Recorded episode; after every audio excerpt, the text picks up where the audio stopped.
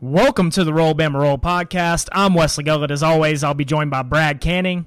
Before we get started, we did want to let everyone know how much we appreciate you listening to us. Uh, I, I, know we were we were a little worried when SB Nation decided to switch platforms to Megaphone uh, at the start of the off season. We knew you'd all basically have to resubscribe, find us elsewhere. It kind of felt like we were starting over, but we did the numbers today. I think it kind of exceeded what we were expecting, especially with it being all off season episodes with almost no guests. So with the season getting closer, we'll definitely be working towards bringing guests to the show, so you don't have to listen to just us, we promise.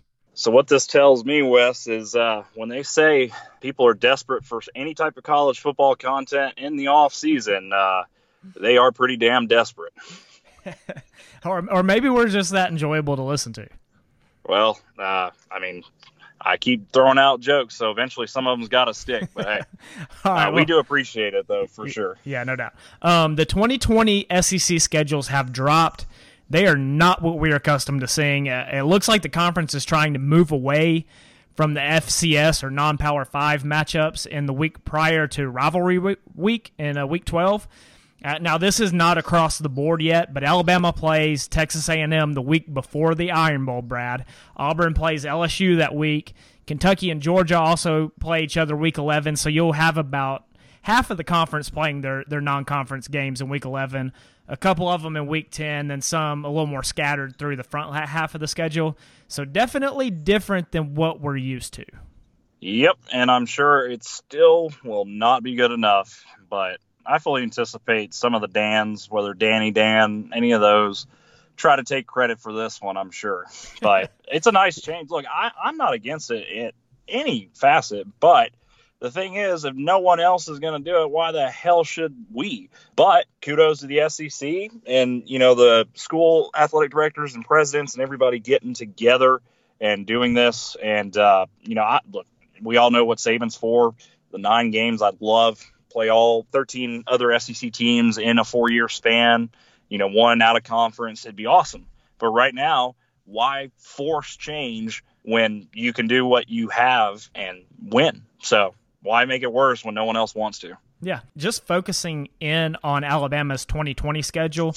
They open with USC and Dallas. I know we touched on this partially last week. Neither one of us think Clay Helton survives this season. Who is Nick Saban coaching against during that game? Mm, man, that's tough. I mean, I, I think right now it's probably going to be a name that's not way up there, to be honest with you. I don't think it's going to be Urban Meyer, barring some miracle, because I think he's probably waiting for that Notre Dame job, like I said. Uh, if anything, they do the Pete Carroll tree still because you know it's like a uh, it's it's like an X you can't get over. Somehow you keep running back to it. But I think it's we're going to be just like how with Clay Helton, he was out of the blue, kind of out of left field, didn't quite get the hire, and it didn't work. I, I, right now, I would think it's something along the lines of that. James Franklin was a big name last year. Mm that, that kept getting brought up uh, amongst the USC fan base. I'm thinking James Franklin or Matt Campbell. Matt Campbell would be a hell of a hire for them. I think he would be perfect at Southern Cal. Uh, in theory, whoever their coach is will have some talent to work with. Their 17 and 18 recruiting class both finished fourth in the nation. They've signed the talent. Clay Helton has just done nothing with it. So there will be some upperclassmen from those two classes, and maybe a guy like Matt Campbell can get the most out of some of those players, and that ends up being a signature win for Alabama to start the season if USC can maybe capitalize on their roster. Also, assuming JT Daniels keeps the starting job there this year, they'll be sending a third year starting quarterback out against Alabama, so there could be more substance to that matchup than maybe what it seems like right now. Yeah, I was there in that 16 opener, and uh, I, I, would love to go back outside of just how great the experience was because I do think it'll be a big game, and I don't anticipate maybe as big of a difference in uh, the scoring in that game as uh, 2016, but too way too early to say. But it will be interesting um, because there will be a massive amount of hype from one side if this season goes the way we expect and there is a coaching change. Mm-hmm.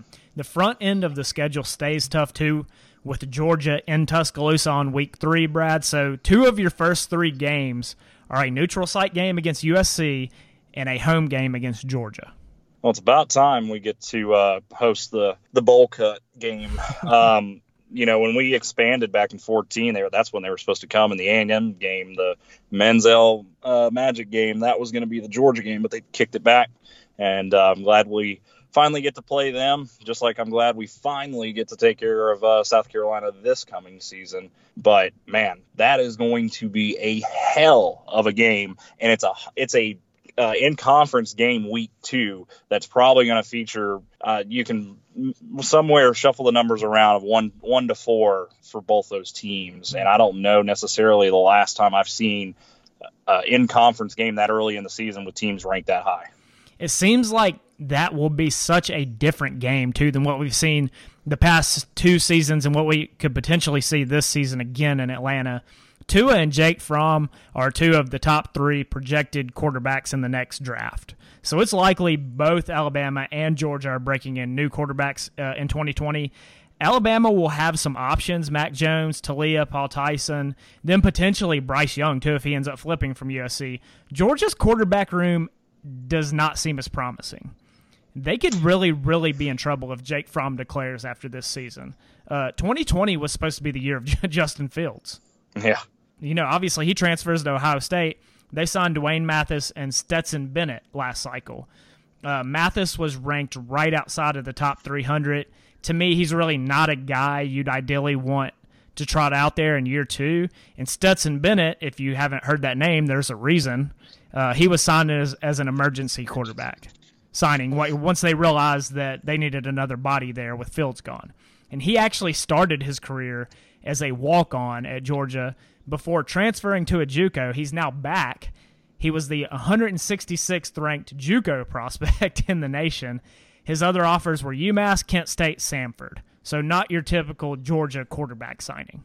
No, not at all. And uh, what do they have this year? Uh, anything committed quarterback yeah. wise or targeting? Mm-hmm. And that, that's kind of the wild card here. So that's the uh, former Alabama commitment, Carson Beck who Georgia now has committed in, in, this class. Top 150 guy right now with a chance to really move up. But reg- regardless, barring Jake Fromm returning for a senior year or something else unforeseen, they're going to come to Tuscaloosa with either a true freshman at quarterback, a second year guy at quarterback who really wasn't that highly ranked, or Stetson Bennett at quarterback. Which, if that's the case, go ahead and pencil in the W.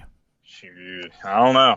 I'm not confident in anything uh, behind Tua yet, especially Mac, unless he's made big strides in the moment. But you know, you're losing in hell possibly three wide receivers, mm-hmm. uh, a couple offensive linemen, maybe even a running back. So we'll, we'll we'll see there, but you know, it'll it'll still be a hell of a hyped uh, matchup. Won't be surprised. College game day uh, will be in Tuscaloosa, and they'll have a guest that will have no affiliation with Alabama per usual. yeah uh, yeah, it's going to be some pop star that nobody cares about. So exactly into the middle part of the schedule, Alabama. It's pretty typical uh, at Ole Miss, at Arkansas, Mississippi State, at Tennessee.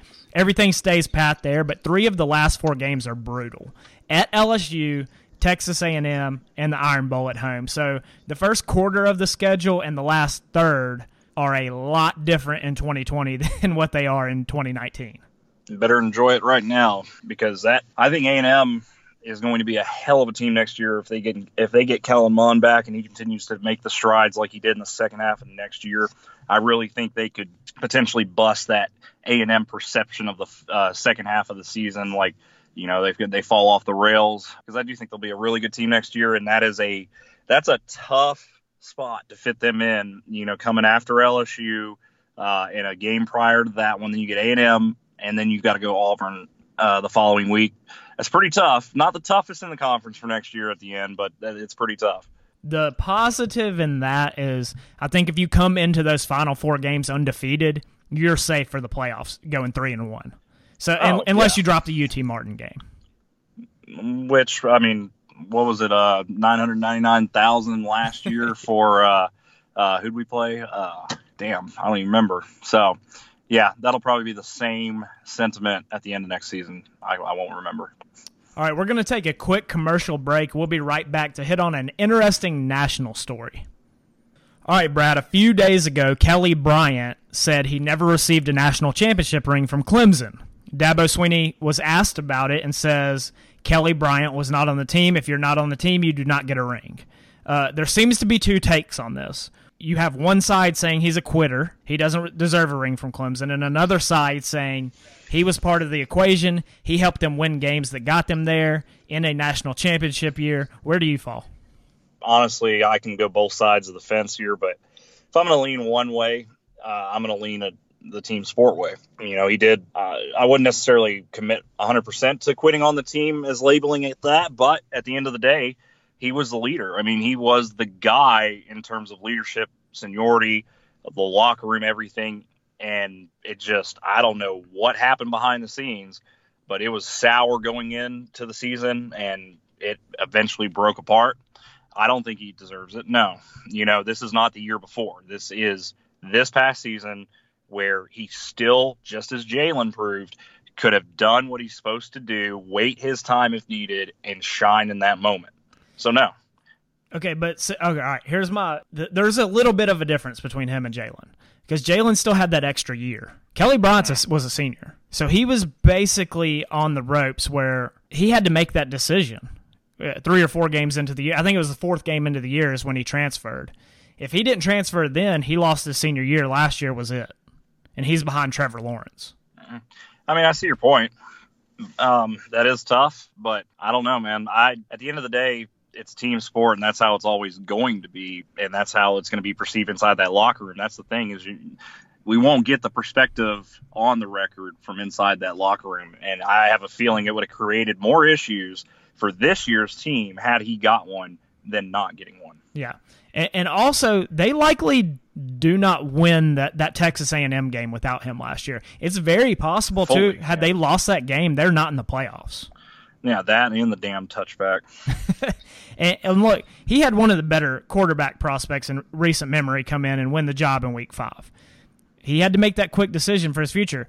Um, he likely does not get a shot at the next level if he chooses the path to stay. So, do you preserve that year of if it's you? Do you preserve that year of eligibility and start somewhere else for a year uh, where you can put your talent on display, maybe get a chance as a pro football player, or do you just kind of sit behind the freshman and and let your senior year play out like that. I think the best choice for Kelly Bryant's future was pretty obvious, and that that was the choice that he made. So for me, it'd be really tough to look at that guy who helped you win games, who helped you make the playoffs, who you maybe would not be in the playoffs without, and who made the best decision for his future, and basically tell him he wasn't really a part of it.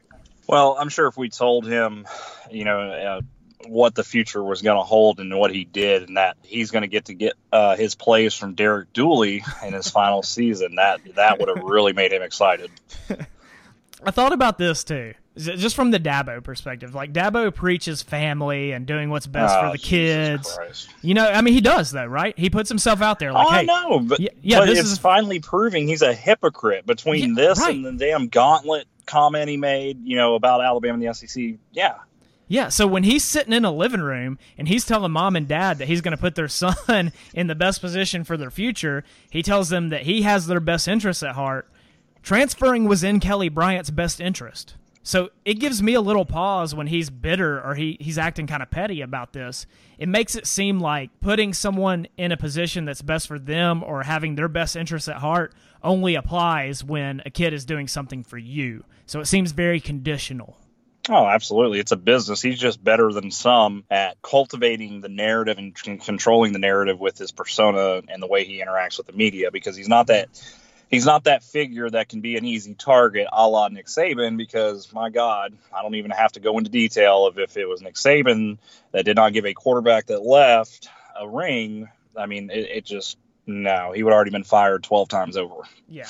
I, I'm not I want to start by saying I'm not comparing Dabo to Hugh Freeze when I when I say this. But you remember yeah. my my Hugh Freeze? Like uh-huh. obviously these are two completely different men, two completely different situations and different sets of morals. Uh, but my beef with Hugh Freeze, it was not that he was cheating or the other scan- scandals surrounding him. It was what he tried to make himself out to be in the public eye. Like who he was and who he said he was were two different things. So on a much smaller scale, that's part of my problem with this. Like everything yeah. that he preaches kind of goes against this decision. Well, and then you got the whole Ostarine stuff back in December too mm-hmm. with the drug test. So uh, again, I mean, it's finally more now because Clemson is consistently now a top tier team. Um, it is now more public and easier to spot the hypocrisy of Dabo and how he is not maybe exactly what he was eight years ago. And I also think it's, you know, him Uh, evolving with the success too because it is a business. He gets that but he don't care too i don't think in, in the sense of he's got clemson to the point where it's gonna it may hurt them on a recruit but hell let's look at the top 50 top 100 recruits this year. I mean it's it's is it really hurting them? No. I mean and again some of us have seen this foreshadowing for several years and that's why the hashtag never Dabo has existed for several years. so yeah, if I'm Nick Saban, like you're saying, if I'm Nick Saban or I'm Kirby Smart or one of the teams that typically recruits against Clemson, I'm not above using this story. To I'm asking mom and dad, hey, how much does he really care about his guys when they can't do anything for him anymore? I'd love to uh, hear an interview of an ex girlfriend of Dabo's. I bet it was glorious. but yeah, I mean, like I, I'm all for negative recruiting. I think you do whatever you can to get the prospects that you need. And, and, look, and some people respond to it, some people don't. I guess you have to gauge the person, the living room that you're in. But if I have someone willing to listen to that, I'm using that story. Damn right. Okay. And I would send them their own copy of a uh, replica of our ring instead, you know? we will send you one of these rings. Yeah, I mean, I'm gonna call up whatever the hell that company was in high school with the uh, Jostens. Jostens, yeah, yeah. We're gonna get a you know ring for everybody. So um, I'm surprised his wife actually got a ring on their wedding day the way he does it. So everybody gets a ring in Tuscaloosa. Uh, this has been the Roll Bama Roll podcast. Roll Tide.